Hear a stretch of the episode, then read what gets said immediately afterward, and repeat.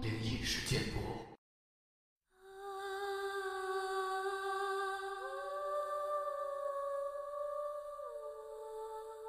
嗨，你好，欢迎来到今天的奇闻事件部，我是主播莫大人。Hello，大家晚上好，我是陈默。今天又是我们两个一起给大家分享故事啊。嗯，哎，陈默，今天你给我们准备了怎样的一个故事呢？呃，今天分享两个小故事啊，然后有一个是听众的投稿，呃，另一个呢、是一个在这个还是农村当中啊，因为我发现就是很多很多奇奇怪怪的事情都会发生在农村，自己的妈妈突然被鬼上身了，一个哦农村妇女突然力气大的惊人。我没有见过鬼，但我感受过被鬼上身后人的力气。那个人就是我妈。我妈是一个普通农妇，但有通灵体质。这个词还是我看香港的灵异节目学的。我妈的通灵体质很奇怪，不像一般所说的那种能看见鬼、感应到脏东西之类的反应。她的就是本来一个人很平常的待着，突然双眼紧闭，双拳紧握，浑身颤抖，有时哭，有时笑，如此这样，一直能持续十分钟左右。最后恢复正常了，也会出一身汗，犹如虚脱一般。问他，他则没有任何记忆。我奶奶说，这是因为我妈身子弱，被过路鬼占了身体。我妈对此深信不疑，为此还成为了一个虔诚的香客，还拜了一个神婆当了师傅。对于这种说法，之前我一直是不信的，尽管我亲眼看见我妈被上身了四五次。但我仗着自己读了几本书，以为自己有文化，就觉得这些说法都是封建迷信。我还对于我妈的这种行为，自以为是的给出了自认为最科学、最合理的解释。一种是我妈装的，因为我妈只是一个普通的农村妇女，没什么文化，就想通过这种方式引起我爸以及我兄妹的注意。第二种，是我妈得了癔症。这是我在一本书上看到的，说是大多数见鬼、鬼上身，都是因为这种病引起的。第三种，是因为心理压力大又无处释放引起的反应。因为我妈那样最集中的那几年，就是在我家最困难的时候。我一直认为我的想法是对的，直到有一次我妈再次出现那种情况，彻底改变了我的看法。那天我妈还是突然在家就出现了以上叙述的那种状况，这次是呜呜的在哭。要是在以前，我妈出现这种状况，我会按我奶奶教我的，既不要和我妈说话，也不要动她，只是在旁边看着她，别让她做伤害自己的事就行了。不过这次我没有这么做，我决定拆穿我妈的谎言，因为我认为我妈这样就是为了让我看到的。原因是在前一天，我和我妈吵了一架，我一晚上都没回来。今天我刚进家门，还没说两句话，我妈就这样了。这纯粹是演的。于是我先坐在我妈旁边，嬉皮笑脸的说：“妈，别装了，怪累的。我知道错了，你快给我做饭去吧，我饿了。”我妈没理我，继续呜呜的哭。我看我妈没反应，就去挠我妈的痒。我妈平时最怕痒了，可这次我妈动都没动一下，我还以为我妈还给我装呢。于是我就准备把我妈从沙发上拉起来，可一碰到我妈的手臂，我就感觉到不对。她的手臂很硬，是那种练健身全部肌肉充血的那种硬。我自己就是练健身的，我熟悉这种感觉。我往手臂上看去。手臂倒看不出什么，很正常，并没有肌肉隆起的样子。继续往下看，手攥的拳头看着很不一样了。怎么形容呢？就你自己用全部的力量集中到手指头上，准备在手掌心里窜出血那样的。我一看吓了一跳，但我还以为我妈是因为我昨天晚上不回来的事，于是我赶紧一边给我妈道歉，一边按摩我妈的手，想让她把手伸开。我妈对我的这种行为完全没有任何回应，我一看就有些火了，就准备把我妈的手掰开。我是体校毕业的，又爱健身，两百斤的体重，对自己的力量那是相当自信。我以为我动动手指头就能很随意地掰开一个六十岁农村妇女的拳头，可事情完全出乎了我的意料之外。我两只手用尽全力，竟然掰不开我妈的大拇指，更别说整个拳头了。当时我就对自己以前所有的猜想产生了疑问，我不相信我妈能有那么大的力量。我又试了几次，依旧纹丝不动。我有点怕了，开始胡思乱想。越胡思乱想就越怕，最后甚至我都不敢待在我妈旁边了。我跑去了堂屋，那里有我家供的神像，我难得的上了一炷香，还磕了几个头，在那里待了半天才敢回去看我妈。这时我妈已经正常了，手也松开了，只是整个人像是用尽力气般瘫软在沙发上，那股力量解释不了。我也再不敢随便用我的自以为是。解释我妈的那种行为，因为那股力量是真实存在的。作者：二金。下面这个故事是听众投稿，他的名字叫做梦回苍雪龙城。我有一个发小，他比我小两岁。前年他去哈尔滨考升学考试，学校安排他们住的是离考场近的学府宾馆。事情是这样的，那天晚上，我室友照常去别的房间找人唠嗑。可是他突然就什么也听不见了，而且走廊里的门都是关闭的。然后他就很慌，挨个的敲门，结果没有人回应他。他就边走边敲的走到了楼梯口和电梯口，他没有敢进电梯，然后就转头看向了半开着的楼梯口。他往下一看，觉得那里深邃的看不到底。就在他愣神的时候，他被一个电话铃声叫醒了，然后他就能看到人了。我室友醒了之后，慌忙给我发了消息，告诉我今天晚上他的恐怖经历，说他很害怕，让我明天去一下。我当天晚上就订了票，第二天起早就去了哈尔滨。我学校在双城，离哈尔滨挺近的。去的时候，我去超市买了白酒一瓶，一叠黄纸，一个打火机，然后我便坐车去了哈尔滨。进宾馆之后，我找了一个地方坐了下来。把了一下我中指的脉搏，发现一直在跳。确认老仙在身上之后，就安心的上楼了。可是进了这家宾馆之后，就有一种说不出来的感觉，似乎是很压抑的感觉。等我到了八楼，我发现我发小已经在等我了。他带我回到了他的房间，一看到房间，我就知道了一些端倪。问题出现在这间房间的风水上。这房间的位置是阴面，常年没有阳光照射，而且还是最靠里面的一间。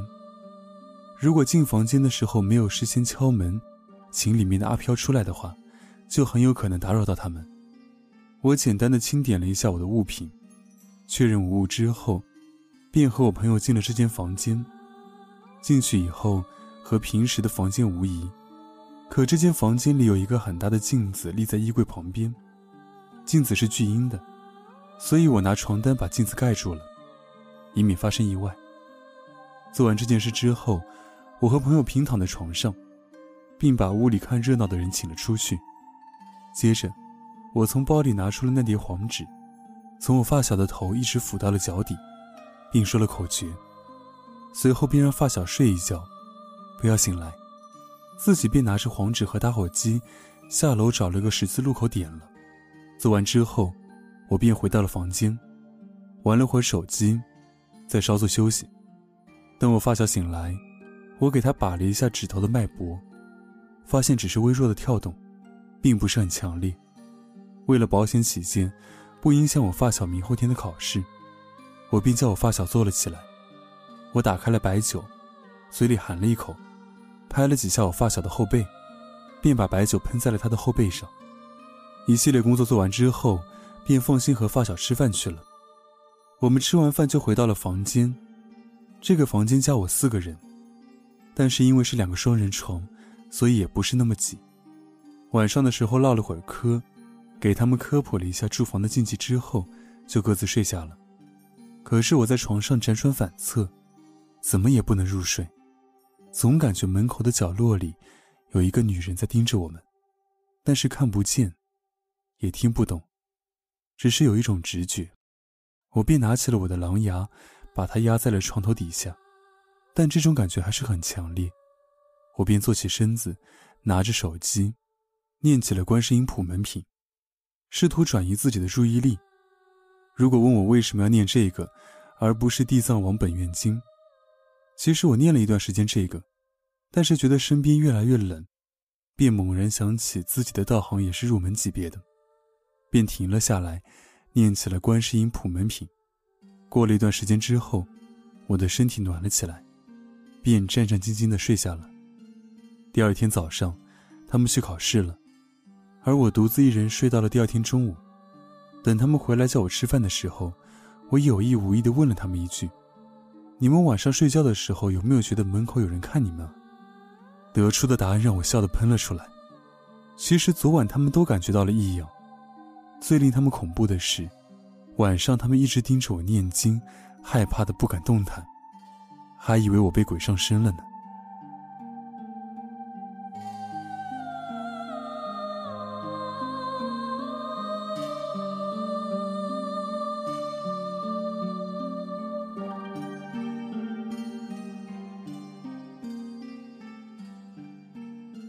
好了，听完了沉默分享的这个故事之后呢？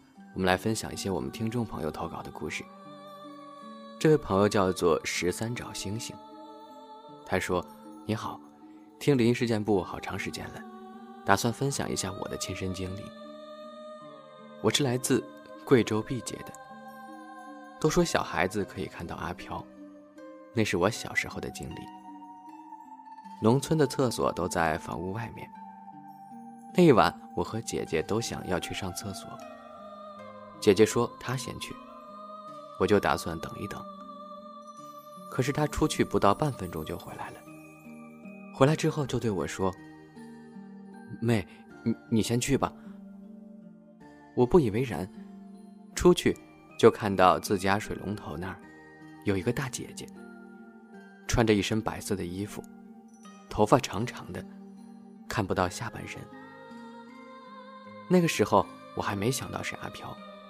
我还问他：“哎，姐姐，你怎么在我家外面？你怎么不回答我之类的话？”我看着他越来越白的脸，再看看自家窗户，我又看那个姐姐。窗户里有淡淡的光线，就是电视机透视出来的。我好像明白了什么，赶快跑进去叫了奶奶。奶奶打开灯出来看，什么都没有了。我们俩在水龙头附近找了两遍，不可能有人在那么短的时间就离开了。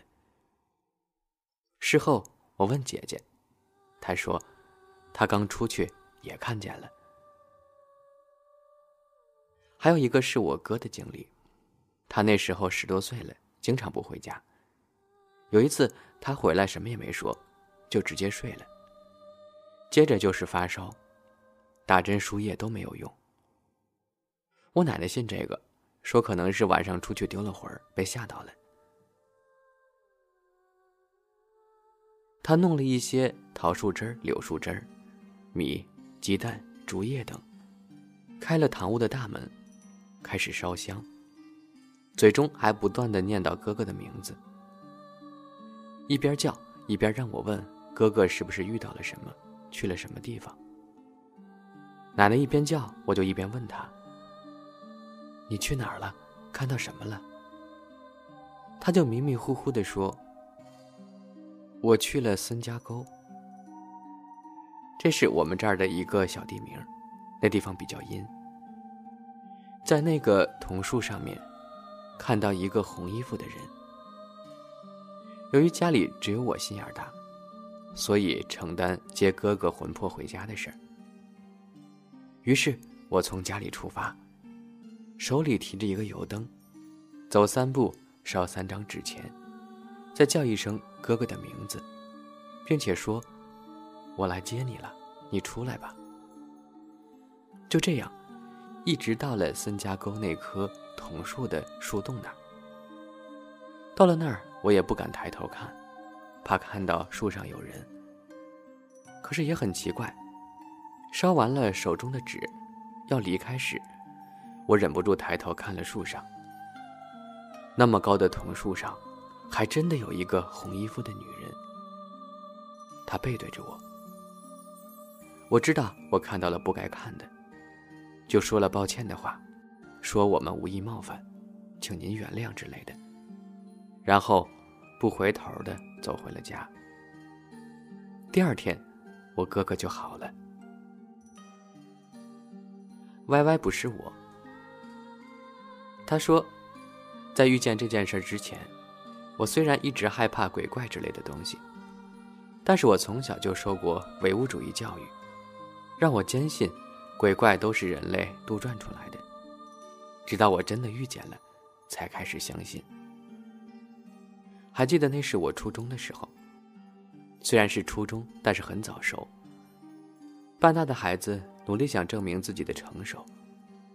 那时候很多同学都去酒吧里玩，我也经不住诱惑加入其中。那天我在姐姐家住，她家是那种老旧的小区，小区的楼梯是在外面的，小区入口不是大铁门，而是一个楼洞，就像桥下那种洞。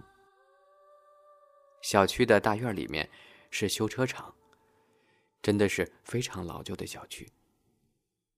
我晚上在家里闲得无聊，便叫上狐朋狗友去酒吧，玩到半夜三点左右，才回家的。喝了好多酒，已经迷迷糊糊的了，但还是回到了姐姐家这个老旧小区。因为喝多了酒，我有点想上厕所，也就没想那么多。半夜三点了。肯定不会有人看见，于是我就蹲在一辆面包车的边上上厕所。上到一半，我觉得有人在看我，我还感觉脖子后面凉飕飕的，有风吹进来。我慢慢的抬起头，发现面包车上居然趴着一个女人，她的头发不长不短，披散在车上。头就是那种立在车顶上的，就是在我这个角度，我只能看到他的头。我转身就走了，边走还边想：大半夜的，谁家神经病啊？看人家尿尿。我走出五米之后，终于反应过来，回头看了一眼，他居然是趴在车上的，还看着我在笑呢。扭头我就跑。感觉这是我这一生中跑得最快的一次。疯狂的上楼梯，短短的三层，我感觉走了有一整年。不敢回头，生怕看到什么不该看的，会被吓死。进到楼梯间疯狂砸门。可是这时姐姐都睡着了，睡得特别熟，就是不给我开门。我当时都要哭出来了，感觉要死了。漫长的三分钟吧，终于门打开了。我一下子冲进姐姐怀里，拉着她赶紧关门锁门，进房间，一气呵成。脑海中还是那个女人的脸。我努力的想让自己睡着，可是就是闭眼就是她的脸。在喝了十几瓶啤酒的情况下，我生生的坐了一夜。在节目的最后呢，继续为自己拉拉票，大家别忘了继续为我投票。投票截止到这个月月底最后一天，拜托各位了。